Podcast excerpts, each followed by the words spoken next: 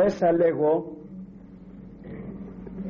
σε αυτά τα πολλά και τα διδακτικά που λέγονται αυτές τις ημέρες και συγκεκριμένως στις ημέρες του Πάσχα ο άνθρωπος αν θελήσει να τα παρακολουθήσει πρέπει να διαθέσει πολλήν χρόνων υπάρχει και κάτι που οι περισσότεροι άνθρωποι δεν το ξέρουν είναι ένας κατηχητικός λόγος που λέγεται του Θείου Χρυσοστόμου που διαβάζεται στο τέλος της Θείας Λειτουργίας της Αναστάσεως. Αλλά όπως ξέρετε οι περισσότεροι άνθρωποι φεύγουν από την ακολουθία της Αναστάσεως και ουδέποτε στη ζωή τους έχουν ακούσει αυτόν τον κατηχητικών λόγων του Θείου Χρυσοστόμου που διαβάζεται στο τέλος της ακολουθίας της Αναστάσεως. Άλλοι τον έχουν ακούσει επανειλημμένος αλλά δεν τον έχουν ερμηνεύσει ακριβώς τι διδάσκει τι υπενθυμίζει τι θέλει να πει εν ολίγης με τα λόγια αυτά και παρεξηγούν και ορισμένες του εκφράσεις ορισμένες του ιδέες. Δεν ξέρω τώρα εσείς που ακούτε αυτή την ώρα τι σχέση έχετε με αυτόν τον κατηχητικό λόγο; Αν έχετε μείνει ποτέ μετά την Ανάσταση στην Εκκλησία αν τον έχετε ακούσει και αν έχετε καταλάβει τι λέει. Μπας περιπτώσει εγώ να μου επιτρέψετε απόψε το βράδυ να τον αναφέρω αυτόν τον λόγο και επί το απλούστερον να τον ερμηνεύσουμε ώστε να δούμε τι ακριβώς λέγει ο Άγιος αυτός πατήρ. Αρχίζει ως εξής.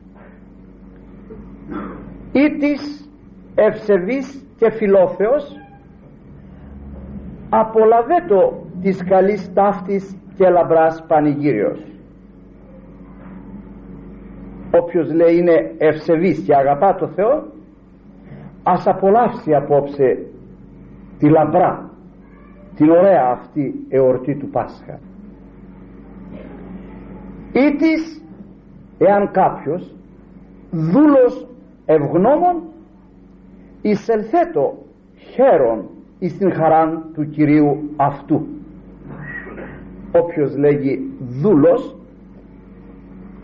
έχει αγαθή διάθεση ας εισέλθει χαρούμενος εις την χαράν του Κυρίου του. Πολλοί δεν θέλουν να λέγονται δούλοι Κυρίου. Θα ήθελα στο σημείο αυτό να κάνω μία μικρή παρένθεση. Διότι οι σημερινοί ιδεολόγοι λέγουν ώστε και ο Χριστός δούλους θέλει. Εμείς ζητάμε να ελευθερώσουμε τους ανθρώπους. Τι δυνάστης είναι αυτός; Και ποιοι είστε εσείς που πάνε και δουλώνεστε; Δούλος κατά Χριστόν πάει να πει ελεύθερος από αμαρτία δουλεία οι άνθρωποι βλέπουν το να καταδυναστεύονται από κάποιον. Και αυτός ο κάποιος να είναι άνθρωπος. Αυτός είναι δούλος. Δουλοπρεπώς συμπεριφέρεσαι προς αυτόν. Στην ουσία ο Παύλος λέγει το εξής. Αν λέει είσαι δούλος και μπορείς να γίνεις ελεύθερος ειρηνικά όμως γίνε ελεύθερος. Εάν όμως δεν κατορθώνεις να γίνεις ελεύθερος μην είναι δούλος των άνθρωπων αλλά να μην είσαι δούλος στην αμαρτία. Δεν παραδέχεται ο Χριστός δούλους όπως του βλέπουν οι άνθρωποι. Δούλος είναι μόνο εκείνος που είναι υπό το πέλμα της αμαρτίας. Και ελεύθερος είναι μόνο εκείνος ο οποίος δεν είναι δεδουλωμένος στην αμαρτία. Δεν τον νικάει ο κόσμος δεν τον νικάει η μόδα δεν τον νικάει η σάρξ δεν τον νικά το συμφέρον δεν τον νικά ο διάβολος. Αυτός είναι ελεύθερος. Αυτός που νικάται έστω και κατά την τύχη να είναι ελεύθερος στην πραγματικότητα δεν είναι ελεύθερος. Μέγας Αντώνιος λέγει δεν είναι ελεύθερη η την τύχη είναι ελεύθερη.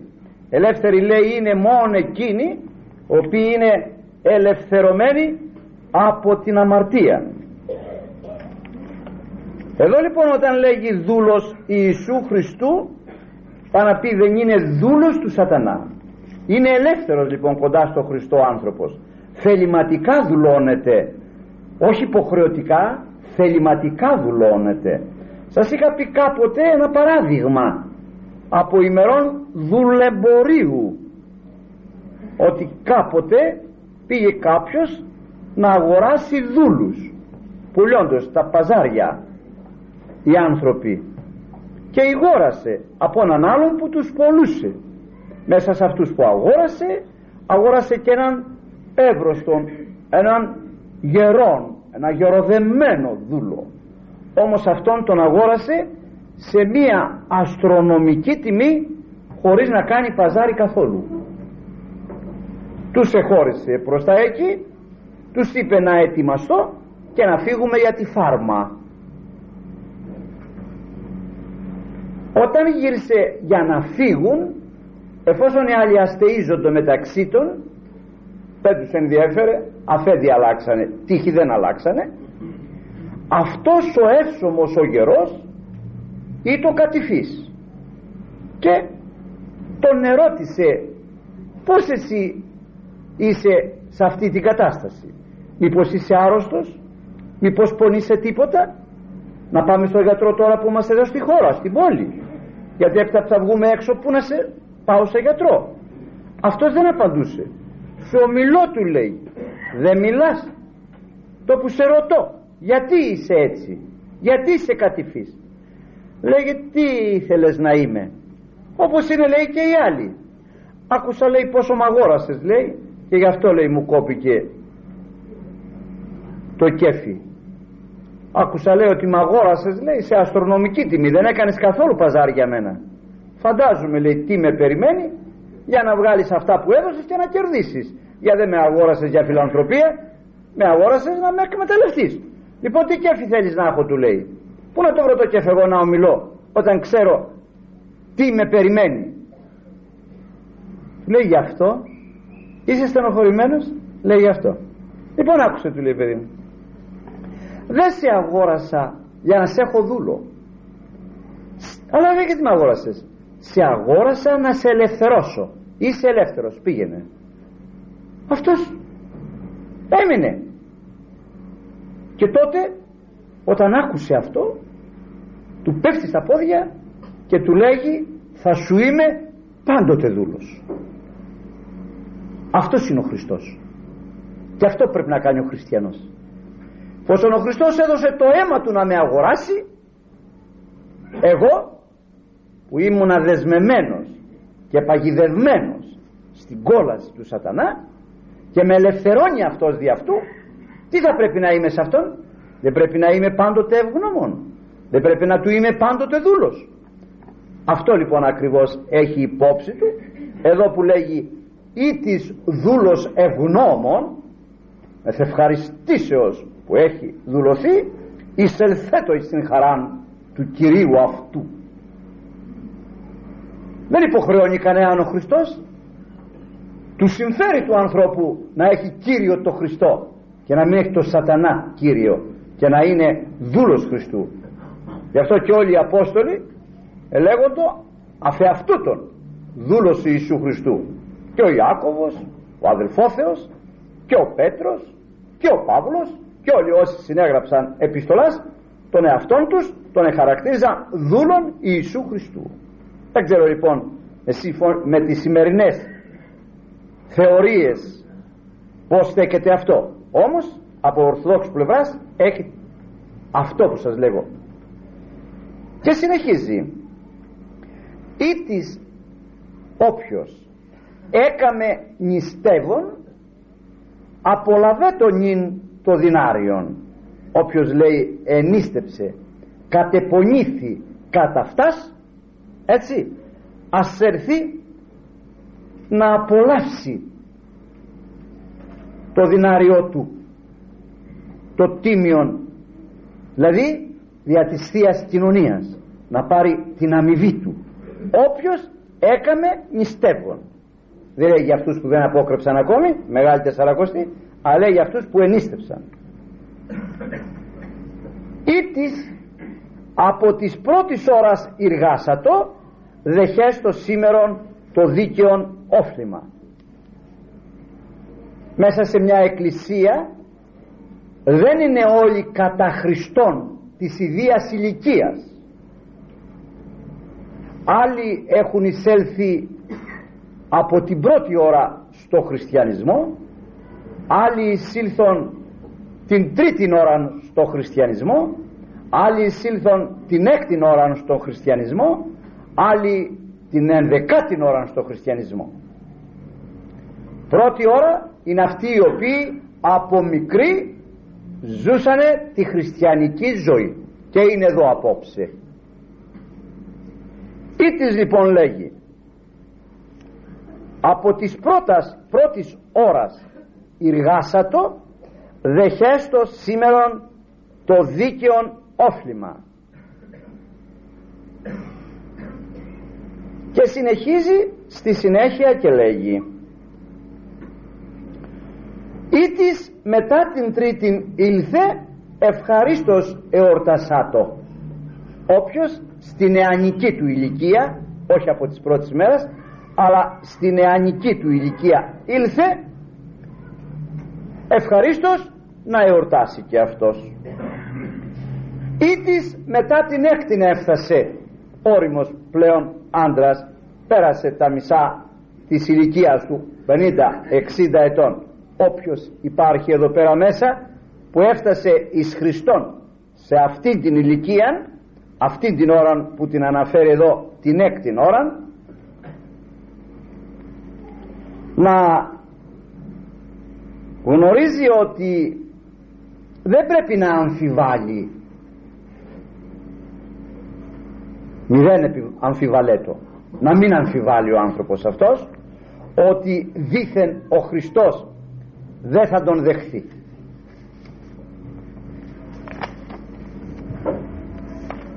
Ουδέν γαρζημιούται θα πληρωθεί και αυτός και δικαιούται και αυτός στην βασιλεία των ουρανών το ίδιο με εκείνον που ήτο από το πρωί που ήτο από μικρής ηλικίας ή που ήτο από νεανικής ηλικίας.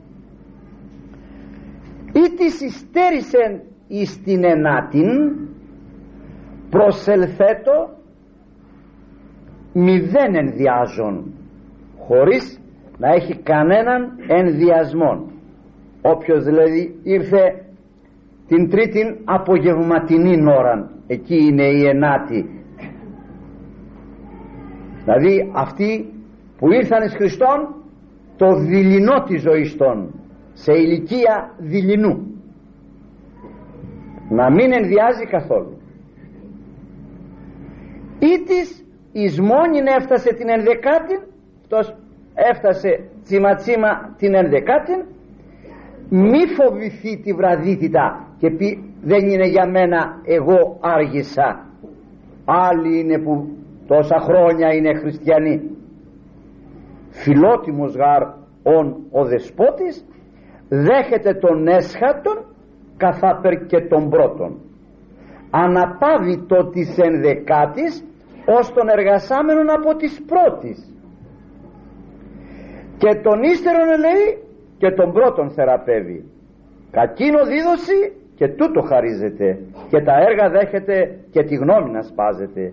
Και την πράξη τιμά και την πρόθεση επενεί.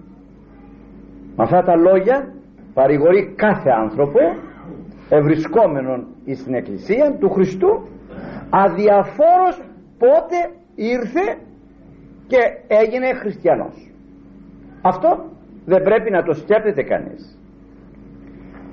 Είναι αλήθεια ότι εμείς πάντοτε κρίνουμε ανθρωπίνος. Ζυγίζουμε ανθρωπίνος συμφεροντολογικά και τα βλέπουμε τα πράγματα πάντοτε με τον τρόπο μας. Ακούω ανθρώπους που λέγουν μα το ίδιο θα πρέπει εγώ να πάρω που ήρθα από μικρή ηλικία υπέφερα τόσο ουδέποτε εντολή του παρήλθον με έναν που ήρθε την τελευταία στιγμή και εξομολογήθη το ίδιο θα πρέπει να πάρουμε. Είναι δικαιοσύνη αυτή.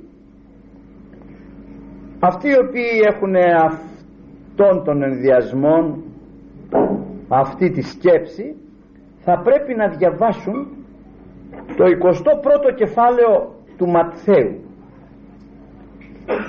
Εκεί μέσα στο 21ο κεφάλαιο του Ματθαίου αναφέρεται μία παραβολή που είπε ο Χριστός μας η οποία είναι απάντηση σε αυτό το οποίο σας λέγω. Αναφέρεται ότι ο Χριστός είπε την παραβολή των εργατών του αμπελώνος. Στο 20 συγγνώμη ο μη αγάρες εστίν η βασιλεία των ουρανών ανθρώπου οικοδεσπότη ώστις εξήλθεν άμα πρωί μισθώσας εργάτας στον αμπελώνα αυτού. Βασιλεία των ουρανών είναι λέγει σαν ένας οικοδεσπότης που βγήκε στην αγορά να μισθώσει εργάτες να δουλέψουν στο αμπέλι του. Συμφωνήσας μετά των εργατών εκ διναρίου την ημέρα απέστειλεν αυτούς στον αμπελώνα αυτού πόσο θέλετε μεροκάματο ένα δινάριο. Πηγαίνετε λοιπόν στον αμπελώνα μου να δουλέψετε σήμερα και να σας δώσω το βράδυ το δινάριο. Εξελθών περί την τρίτη ώρα είδε άλλους εστώτας εν διαγορά αργούς. Πήγε και βρήκε την τρίτη ώρα άλλους και δεν δουλεύανε. Και εκείνης είπε υπάρχετε και η μίση στον αμπελώνα και αν η δίκαιον δώσω ημίν οι δε απήλθον πάτε κι εσείς να εργαστείτε στα μπέλη μου. Και ό,τι είναι καλό θα σας δώσω. Να πάμε. Δεν συμφώνησε με αυτούς. Με αυτούς που πήγαν από το πρωί συμφώνησε. Και πάλι εξανθών περί την έκτην και ενάτην ώρα επίησε ενός αυτός. Έστειλε κι άλλους χωρίς να συμφωνήσει και ότι είναι καλό θα τους δώσει. Περί δε την ενδεκάτην ώρα εξελθών έβρεν άλλους εστώτας αργούς.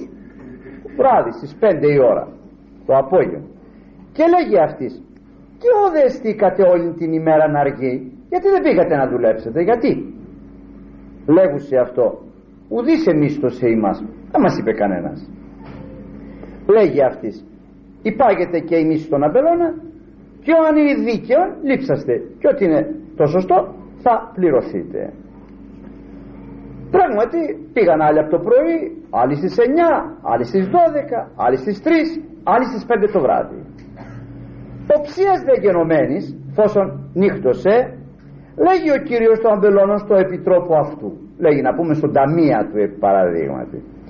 Κάλεσον τους εργάτας που δούλεψαν σήμερα στα μπέλη και απόδοσε αυτή των μισθών αρξάμενος από τον εσχάτων έως τον πρώτον. Κάλεσε τους όλους να τους πληρώσεις. Και άρχισε να πληρώνεις από αυτούς που ήρθαν στις 5 το απόγευμα για δουλειά ελθόντες υπέρ την ενδεκάτη ώρα έλαβαν ένα δινάριο. Μια ώρα δούλεψαν και τους έδωσε ένα δινάριο. Οι άλλοι που είχαν πάει το πρωί γρηγορότερα έβλεπαν τώρα ότι αυτή μια ώρα δουλέψαν και πήραν δινάριο. Άρα εμείς που δουλέψαμε το πρωί παρότι είχαμε συμφωνήσει δινάριο ασφαλώς θα πάρουμε παραπάνω. Ελθόντες δε και οι πρώτοι ενόμισαν ότι πλέον αλείψονται. Θα τους πληρώσει παραπάνω. Αλλά έλαβαν και αυτοί αναδινάριον και εκείνος πήγε από το πρωί και αυτός πήγε το μεσημέρι και αυτός πήγε το απόγευμα αυτός το βράδυ του έδωσε ένα δινάριο λαβώντες δε εγόγγιζον κατά του οικοδεσπότου λέγοντες ότι ούτε οι έσχατοι μίαν ώραν επίησαν και ίσου σημείν αυτούς επίησας της βαστάσου το βάρος της ημέρας και τον καύσωνα. Είσαι άδικος του λένε. Αυτή ήρθαν μια ώρα και του δίνεις ένα δινάριο. Σε έκαμε σώμια με εμάς που είμαστε από το πρωί και βαστίξαμε όλο το βάρος της ημέρας. Ο δε αποκριθής είπε ενή αυτόν. Ετέρε φίλε τόσο που είχε αναλάβει να υποστηρίξεις τα δικαιώματά τους ουκ αδικώσε δεν σε αδικό ουχή δυναρίου συνεφωνησάς μη δεν συμφωνήσαμε το πρωί για να εργαστείτε θέλετε ένα δινάριο. Λάβε το σον άρω το σον και είπα πάρ το και πήγαινε στην ευχή του Θεού.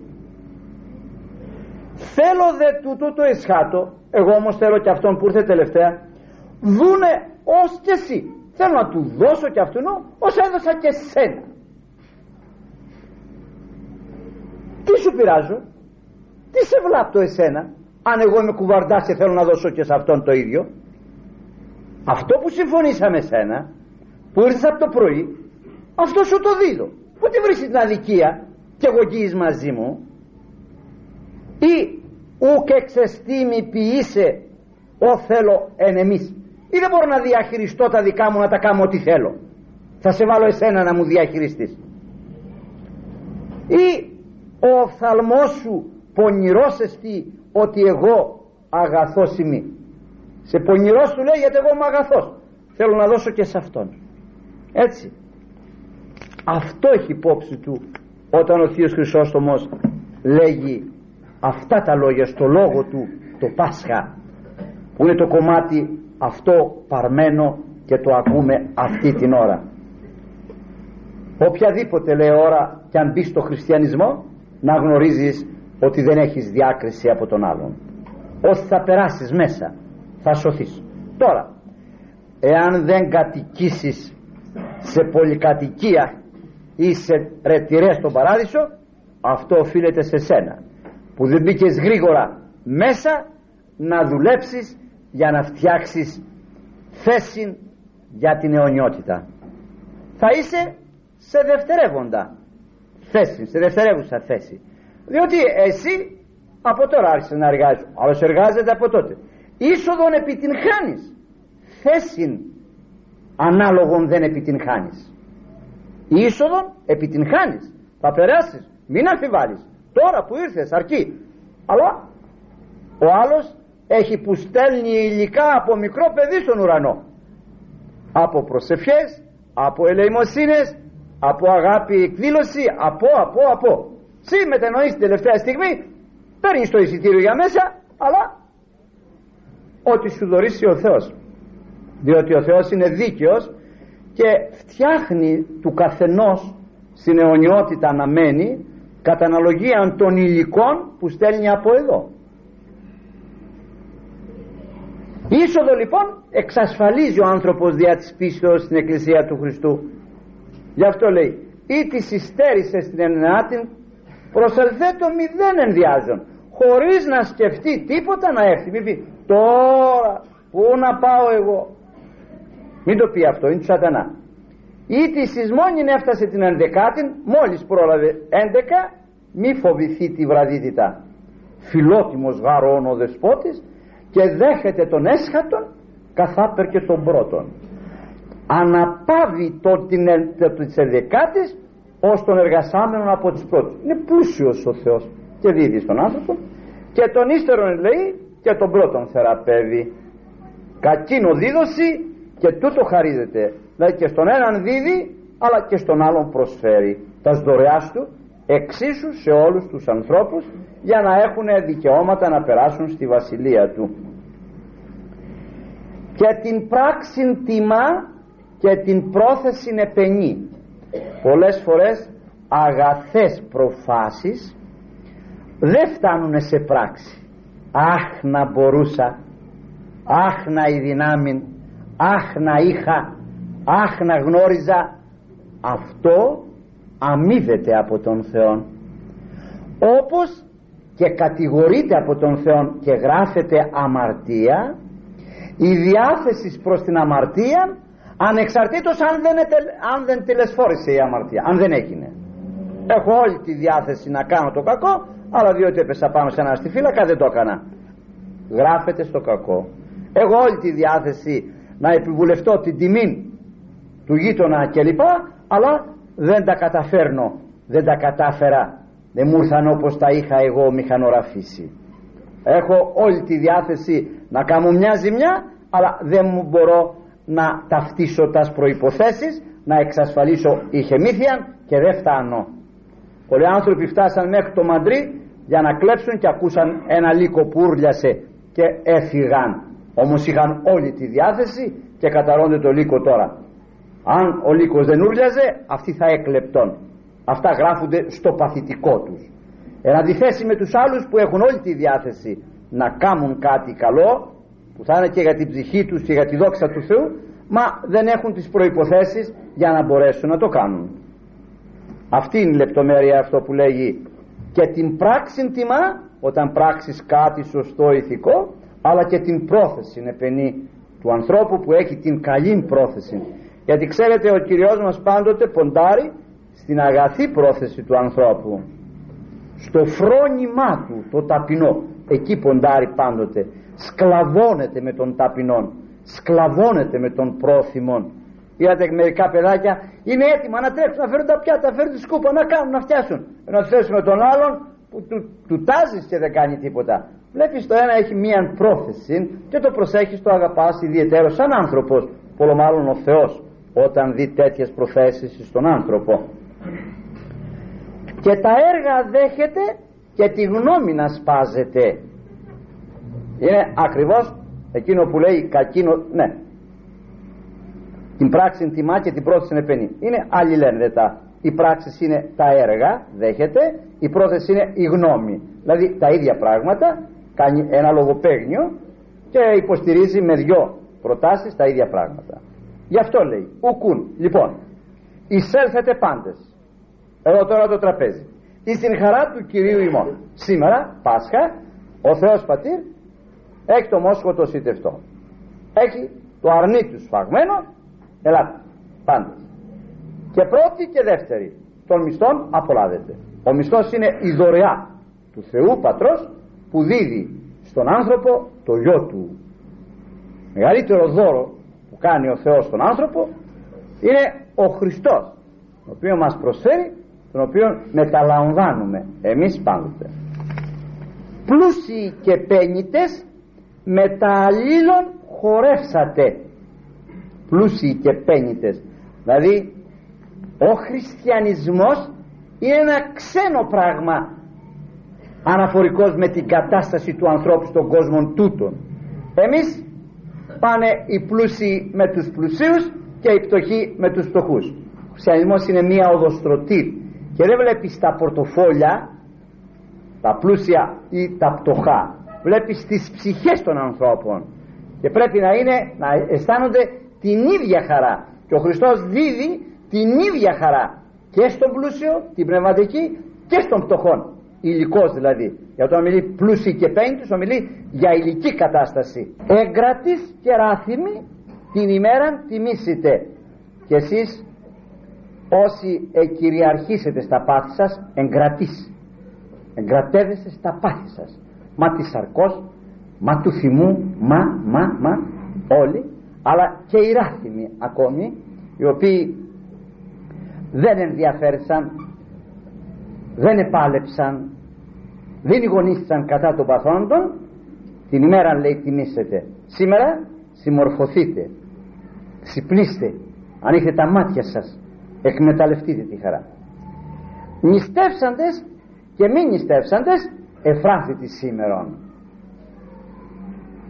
Μα γρηγορότερα είπες Άγιε του Θεού ή της έκαμε νηστεύον απολαβέτο νυν το δυνάριον τώρα πως μας λες είτε νηστέψουμε είτε δεν νηστέψουμε θα έχουμε αμοιβή.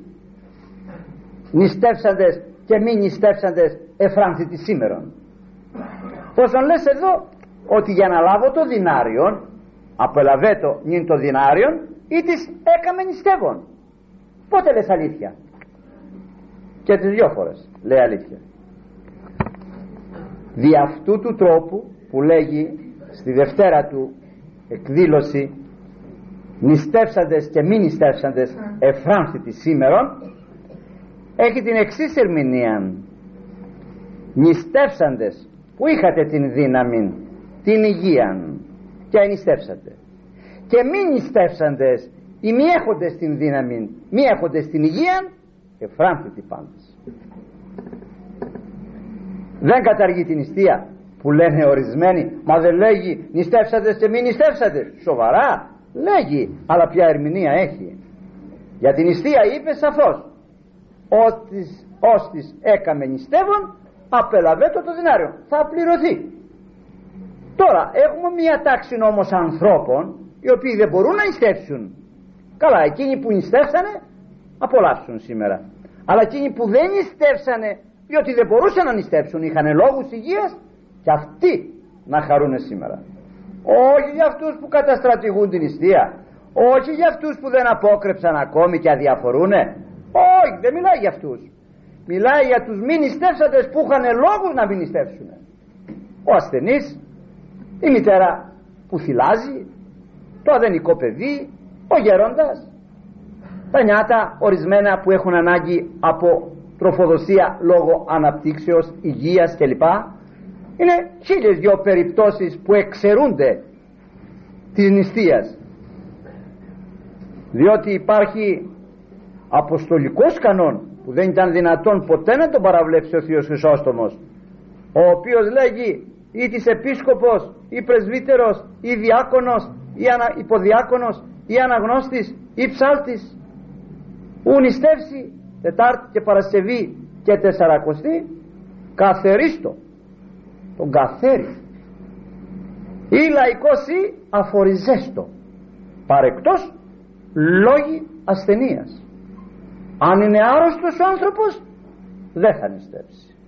Όμως θα πρέπει να το ξέρει ο πνευματικός του και μαζί να το συζητήσουν με έναν διακριτικό ιατρό τι θα βάλει στο σιτηρεσιό του ο άνθρωπος, ο έχων ανάγκη τις ημέρες της νηστείας.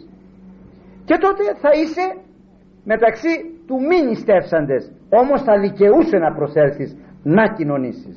Δεν σε δυσκολεύει να παρευρεθείς στη χαρά του Κυρίου σου, εφόσον δεν ενίστεψες, όχι από αδιαφορία και από ακρασία, αλλά από λόγους υγείας.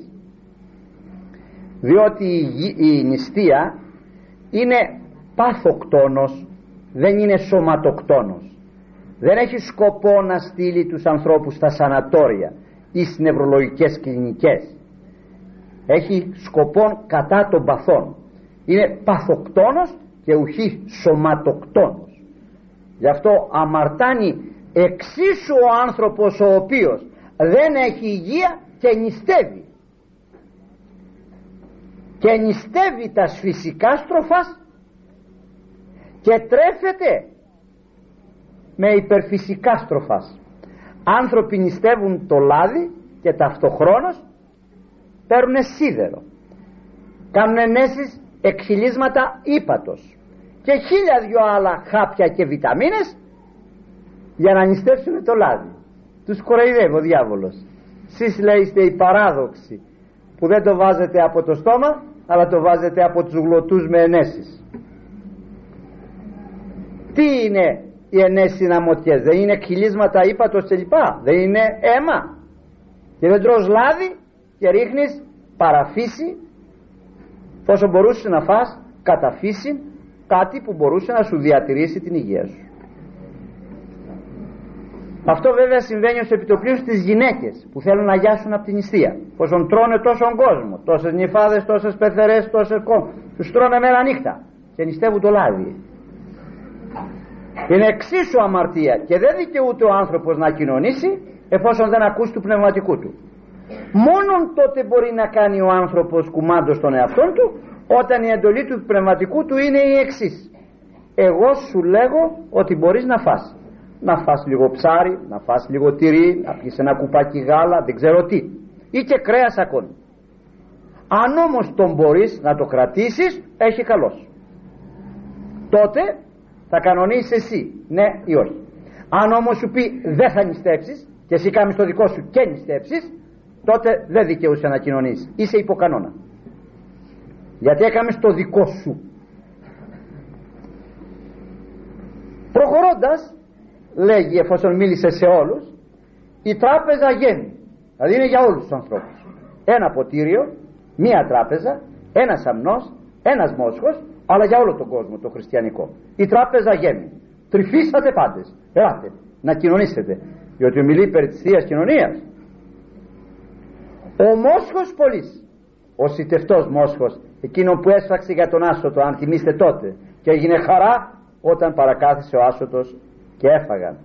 Αυτός πάλι τίθεται ο μόσχος για μας τους ασώτους διότι και εμείς είμαστε άσωτοι. Μη δεις εξέλθει ποινών. Έχει τη γνώμη ο άνθρωπος ότι υπάρχει μία πείνα. Γι' αυτό και ο διάβολος τον παίρνει από την κοιλιά και τον πηγαίνει για τη μαγερίτσα μετά το Χριστός Ανέστη. Αλλά είναι δύο πίνες. Είναι η πείνα η σωματική για την οποία δουλεύει η χύτρα αλλά είναι και η πνευματική. Ξέρεις τι είπα να πει να πας να κρατήσεις λαμπάδα της Αναστάσεως και να φύγεις ακοινώνητος. Ξέρεις τι είπα να πει αυτό; Φεύγεις πεινασμένος. Το σώμα σου, την κοιλία σου, τη σάρκα σου που ίσως δεν την ενίσχυψες μέσα στη τεσσαρακοστή για να της κάνεις μια χαρά με το φαγητό που θα της σερβίρεις τώρα τρέχεις να την ικανοποιείς ακόμη. Την ψυχή σου την αθάνατο πως θα φύγεις ακοινώνητος από το Πάσχα; Και υπάρχουν άνθρωποι πολλοί οι οποίοι δεν κοινωνούν το Πάσχα.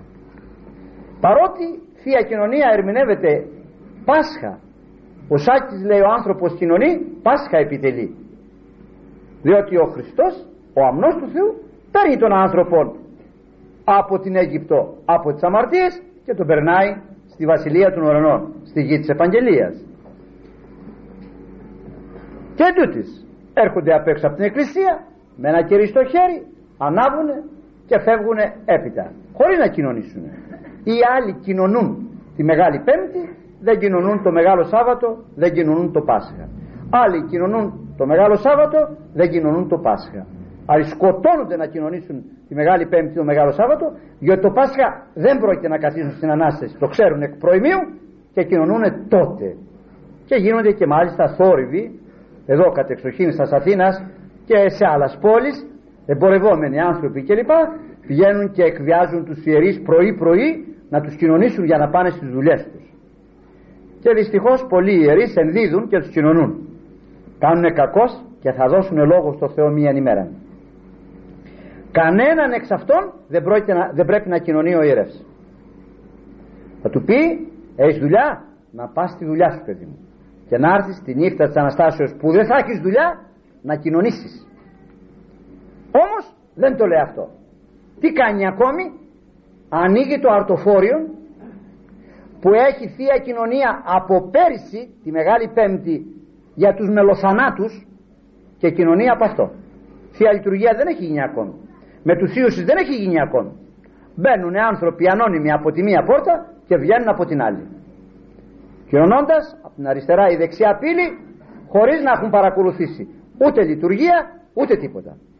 Και δεν τους είπε ξέρετε που θα σας κοινωνώ; Από εκείνο που έχω για τους μελοθανάτους από πέρσι. Θα γινώσετε πουλιά πετούμενα θα φεύγαν όλοι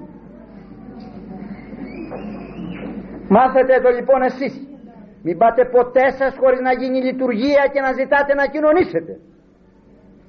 Έστω και αν ο παπάς σας κοινωνήσει εσείς να μην κοινωνήσετε. Θα παρακολουθήσετε τη λειτουργία και θα πάτε στο μεταφόβου Θεού πίστεως να κοινωνήσετε. Όσοι έχουν δουλειά να πάνε στη δουλειά τους και να πάνε το Πάσχα στην εκκλησία τους να κοινωνήσουν που δεν θα έχουν δουλειά. Έτσι θα μπουν τα πράγματα στη θέση τους και μη πλανόμεθα. Ο Χριστός δεν κλέπτεται δεν τον παίρνουμε εμείς κλεφτά το Χριστό. Ξέρει ποιος τον ζητάει πως σέβεται και κατά αναλογία τον χαριτώνει ή κατά αναλογία των κεραυνών διότι ο Απόστολος Παύλος λέει σαφώς στην προς Κορινθίους επιστολή στο 11ο ότι πολλοί αποθνίσκους οι ικανοί από τι η καρκίνη από τι ανία αρεσθένειες από την αναξιότητα της Θείας Κοινωνίας. Διαβάσετε Α Κορινθίους 11ο κεφάλαιο 26 εκατοτέρων. Τα ίδια τι θα βρείτε εκεί πέρα. Η τράπεζα λοιπόν λέει γέμι. Για όλους είναι. Ο Μόσχος πολύς. Μη δεις εξέλθε, το, εξέλθε ποινών πάντες απολαύσετε του συμποσίου της πίστεως. Ένα συμπόσιο. Ένα τραπέζι. Που αποδεικνύει την πίστη όλων. Και αυτών που έχουν χρόνια που θρησκεύουν και των άλλων που ήρθαν αργότερα και των άλλων των άλλων και αυτούς που εξομολογήθηκαν μόλις χθες. Διότι εάν υπήρχε ένας τρόπος να κρατιέται κάποια στατιστική γύρω από την προσέλευση ενός εκάστου θα είχαν οι πνευματικοί να μας πούνε ότι και φέτο χιλιάδες άνθρωποι αδιάφοροι ήρθαν στην πίστη. Χιλιάδες άνθρωποι που δεν είχαν εξομολογηθεί επέστρεψαν, μετενόησαν και εξομολογήθησαν παρότι ήταν σε μεγάλη ηλικία. Είναι της ενδεκάτης ώρας αυτής. Όμως δικαιούνται να κοινωνήσουν όπως κοινωνεί και αυτός ο οποίος θρησκεύει από τα γενοφάσια του. Πάντες λοιπόν ελάτε να απολαύσουμε του συμποσίου της πίστεως. Πάντες απολαύσατε του πλούτου της Χριστότητος. Δεν το αξίζουμε για να κοινωνήσουμε αλλά είναι τόσο πλούσιος ο Θεός. Τόσος Χριστός ο Θεός. Χριστός με ήττα. Όχι Χριστός με γιώτα. Χρήσιμος. Ελάτε. Μη δεις θρηνή το πενίαν μη δεις θρηνή το παιδίαν δηλαδή κανένας να μην θρηνεί γιατί είναι φτωχός. Εφάνει γάρη βασιλεία. Ο φτωχός γίνεται βασιλόπουλο. Φτωχός κατά το ανθρώπινο βασιλόπουλο κατά το θείο ο πιο φτωχός ε, αν είναι πιστός και έχει σχέση με τους συμποσίου, με του συμποσίου αυτού της πίστεως είναι βασιλόπουλο. Μη δεις θρηνή το παινία. Εφάνει γάρ η κοινή βασιλεία η οποία προσφέρεται σε όλους. Σε πτωχούς και σε πλούσιους μη δεις οδηρέστο πέσματα. Μην κλάψει κανείς και μη θρηνεί για τα πτέσματά του. Μη οδύρεται. Διότι εκ του τάφου ανέτειλε συγγνώμη συγγνώμη γάρ εκ του τάφου ανέτειλε. Σου χαρίστηκαν. Μη θρυνείς. Χαμογέλασε. Σου δίνει τη χαρά ο Θεός σου ο βασιλιάς σου ο αδελφός σου ο λυτρωτής σου. Μη κάθεσαι κάτι. Ξέρεις εγώ ξέρεις. Τι ξέρεις. Γιατί υπάρχουν τέτοιοι πολλοί οι οποίοι δεν γνωρίζουν πως ακριβώς έχει το θέμα της σωτηρίας. Και φροντίζουν να πληρώσουν τα αμαρτήματά τους και νιώθουν άσχημα παρότι μετενόησαν, εξομολογήθησαν και ίσο κοινωνούν ακόμη δεν νιώθουν χαρά μέσα τους. Πηγαίνει ο σατανάς και του λέει ναι εξομολογήθηκες αλλά και τον φοβερίζει. Πόσο ο άνθρωπος πρέπει να λέει στο σατανά η μάρτυσα το έκαμα αυτό. Μα το εξομολογήθηκα. Το πήρε άλλος στην πλάτη του. Α δεν φεύγω από εδώ. Άφησε με ήσυχο γιατί τότε ο άνθρωπος θα είναι κατσούφις όλη την ημέρα. Δεν θα πει δόξα ο Θεός δεν θα νιώσει ανάλαφρα ποτέ του να περπατήσει με το κεφάλι και αυτό σε πάνω. Όχι ότι το αξίζει αλλά το χαρίζει ο Χριστός ο οποίος είναι πλούσιος σε χριστότητα και σε μακροθυμία. Μη δεις λοιπόν λέει θρυνήτο να μην λέει μη δεις φοβείς το από εδώ. Θάνατον. Ηλευθέρωσε γάρ ημάς ο του σωτήρος θάνατος. Πέθανε ο σωτήρ θανατώθη ο σωτήρ και ο θάνατος του σωτήρος ιάτρευσε τον θάνατο το δικό μας πόσο χρόνο είσαι; Είμαι 60 πόσες φορές είπες στο Χριστός Ανέστη; Δεν ξέρω εγώ 60 επί 100 φορές. Δεν ξέρω πόσες χιλιάδες το έχω πει. Τι λέει αυτό το Χριστός Ανέστη; Θανάτο θάνατον πατήσας. Και της εντισμοί μας ζωή χαρισάμενος. Ο θάνατος αυτού επάτησε, καταπάτησε διέλυσε τον θάνατον των άλλων εμείς οι άθιμεν δια του θανάτου του Ιησού ο θάνατος λέει του σωτήρος ηλευθέρωσε γάρι μας μας ελευθέρωσε πέθανε εκείνος για να ελευθερωθούμε εμείς. Σε ευχαριστώ πάρα πολύ Χριστέ μου για αυτό το οποίο έκανες. Και να χαμογελάσεις. Σήκωσε. Το αναστημά σου επάνω. Έσβεσεν αυτόν ο υπ' αυτού κατηχούμενος. Έσβεσεν λέει αυτόν ο υπ' αυτού κατεχόμενος. Έσβησε ο σατανάς ο οποίος κρατούσε τα σκύπτρα του θανάτου. Τον διέλυσε το σατανά τον ενίκησε το σατανά.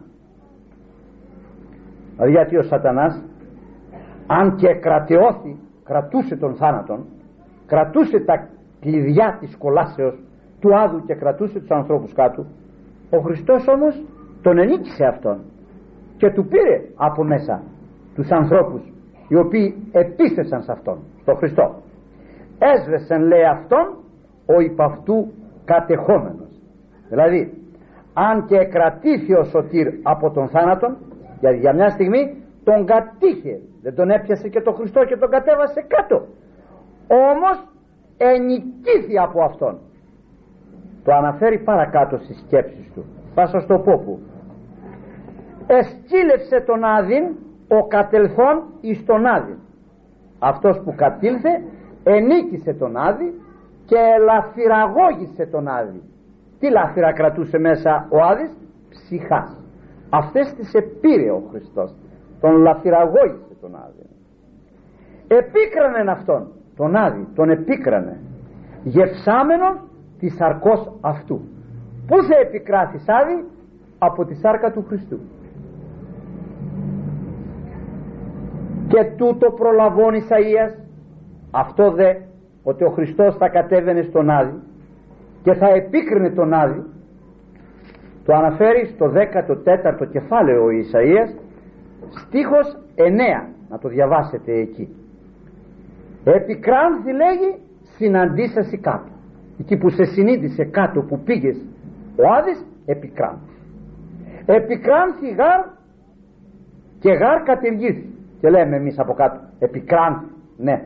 Και άλλα επικράνθη και επικράνθη και επικράνθη λέμε εμείς. Επικράνθη και γάρα νεκρόνθη και ταυτόχρονα ενεκρώθη διότι ενεκρώθη επικράνθη θα σας πω πως ενεκρώθη και θα ακούσετε κι άλλα. Επικράνθη και γάρ καθυρέθη δεν ισχύει πλέον. Επικράνθη και γάρ δεσμεύτη δεν μπορεί πλέον τον έπιασε τον δυνατόν. Τον έπιασε το σατανά ο Χριστός. Έλαβε σώμα και Θεό περιέτυχεν. Έλαβε ένα σώμα το οποίο το σώμα αυτό είχε μέσα το Θεό. Ή το ο ενανθρωπίσας Θεός αυτός το πήρε και το κατάπιε το χάπι αυτό σαν σώμα ένα δίκαιο τον Ιησούν να τον βγάλει από τη μέση. Αλλά αυτός ο Ιησούς μέσα είχε θεότητα. Έλαβε γην και συνείδησε ουρανό. Πήρε γη άνθρωπο και συνείδησε Θεό. Έλαβεν όπερ έβλεπεν ο Χριστό ως άνθρωπον και πέπτοκεν όθεν ουκ έβλεπε Σατανάς έβλεπε μέχρι να τον σταυρώσει να τον βγάλει από τη μέση. Την Ανάσταση δεν την έβλεπε. Και εκεί την έπαθε. Έλαβε όπερ έβλεπε αλλά πέπτοκεν έπεσε από εκεί που δεν έβλεπε. Γιατί ξέρετε τι έγινε στην περίπτωση αυτή. Το τελείως αντίθετο του έκαμε ο Θεός από αυτό που έκαμε αυτός στον άνθρωπο και τον πήγε στον άλλο ο σατανάς στους πρώτους ανθρώπους έριξε ένα αγκίστρι για να τους πιάσει. Στο αγκίστρι αυτό επάνω έβαλε ένα δόλωμα γιατί κανένα αγκίστρι δεν πιάνει ψάρι άμα δεν βάζεις κάποιο δόλωμα. Το δόλωμα που τους έβαλε ήταν ότι θα γίνουν θεοί αν φάνε από εκείνο που τους είπε ο Θεός να μην φάνε. Εδόλωσε λοιπόν στο αγκίστρι του ο σατανάς θεών και έτσι έπιασε τη μαρίδα τον Αδάμ και την Εύα. Ένα Θεό έβαλε δόλο στα αγκίστρι του και με βάση τη θεότητα τους γέλασε και τις έπιασε αυτές τις δυο μαρίδες τον Αδάμ και την Εύα. Έρχεται τώρα ο Χριστός στον κόσμο και θέλει τώρα να πιάσει το σατανά με το δικό του αγκίστρι. Και τι δολώνει στα αγκίστρι του ο Χριστός; Άνθρωπο. Όχι Θεό άνθρωπο το καταπίνει ο σατανάς το αγκίστρι αυτό τον άνθρωπο αλλά μέσα είχε Θεό. Και τον έπιασε κατά αυτή την έννοια. Ο μεν σατανάς για να πιάσει δυο μαρίδες έβαλε δόλωμα Θεό ο δε Θεός για να πιάσει ένα δράκοντα έβαλε μια μαρίδα έναν άνθρωπο το γιο της Μαρίας. Και τον έπιασε το σατανά. Αυτό το τέχνασμα εδώ. Και περί αυτού ομιλεί ο θείος αυτός πατήρ. Έλαβε λοιπόν λέει όπερ έβλεπε και πέπτω και όθεν ουκ έβλεπε. Αν διαβάσετε τα περιστατικά του Μεγάλου Σαββάτου εκεί που προσωποποιεί τον Άδη πως εκφράζεται ο Άδης από την κάθοδο του Χριστού κάτω εκεί θα φρίξετε. Εκεί θα φρίξετε πως ακριβώς. Σήμερα ο Άδης στένον βοά στενάζει και βοά συνεφερέμει λέει τον ιόν της Μαρίας να μην το πάρω κάτω. Τον πήρε σαν έναν άνθρωπο για γιο της Μαρίας. Αλλά του άδειασε όλους. Όσους του πήρα λέγει με το ξύλο της γνώσεως μου τους πήρε αυτός με το ξύλο του σταυρού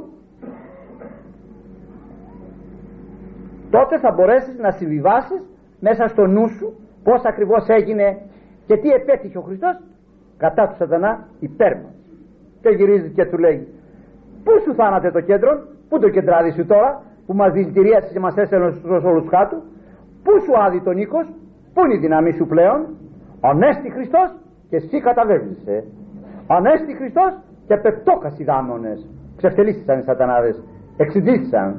Ανέστη Χριστός και χαίρουσιν άγγελοι ανέστη Χριστός και ζωή πολιτεύεται. Τότε η ζωή ήταν κρυμμένη πού να παρουσιαστεί εφόσον υπήρχε θάνατος ήταν κρυμμένη τώρα πολιτεύεται η ζωή κυκλοφορεί η ζωή. Στην Χριστό βέβαια κυκλοφορεί η ζωή. Ο άνθρωπος ο οποίος δέχτη τον Χριστόν δεν φοβάται τον θάνατον.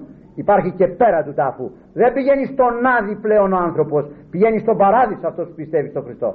Στην Παλιά Διαθήκη δεν υπήρχε κόλαση και παράδεισος. Άδης υπήρχε. Όλοι εκεί μέσα πηγαίναν δίκαιοι και άδικοι. Εκεί ο Αβραάμ, εκεί ο Δανιήλ εκεί ο Ιού, Ιούδας εκεί οι πάντες και εκεί κατέβω ο Χριστός στο άδου ταμείων. Προσέχετε τα τροπάρια της Μεγάλης Παρασκευής. Και τα σμπαράλιασε εκεί κάτω. Και εκήρυξε. Και όσον δεχτήκανε τους ζωοποίησε. Και της τη μνήμαση ζωήν χαρισάμενος. Και τους πήρε μαζί του. Ανέστη Χριστός νεκρός ουδής επί του μνήματος πλέον.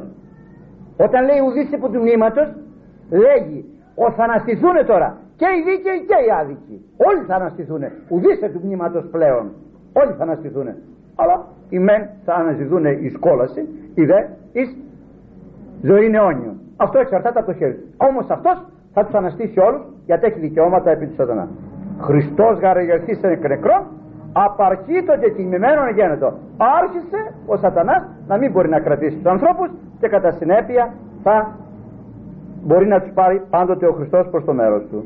Αυτό η δόξα και το κράτος λέει εις τους αιώνας των αιώνων. Αμήν αυτό το ωραίο κήρυγμα αυτό το ωραίο δίδαγμα του Θείου Χριστοστόμου το στερούνται οι άνθρωποι οι οποίοι παρασυρώμενοι από την κοιλία τους φεύγουν από την εκκλησία.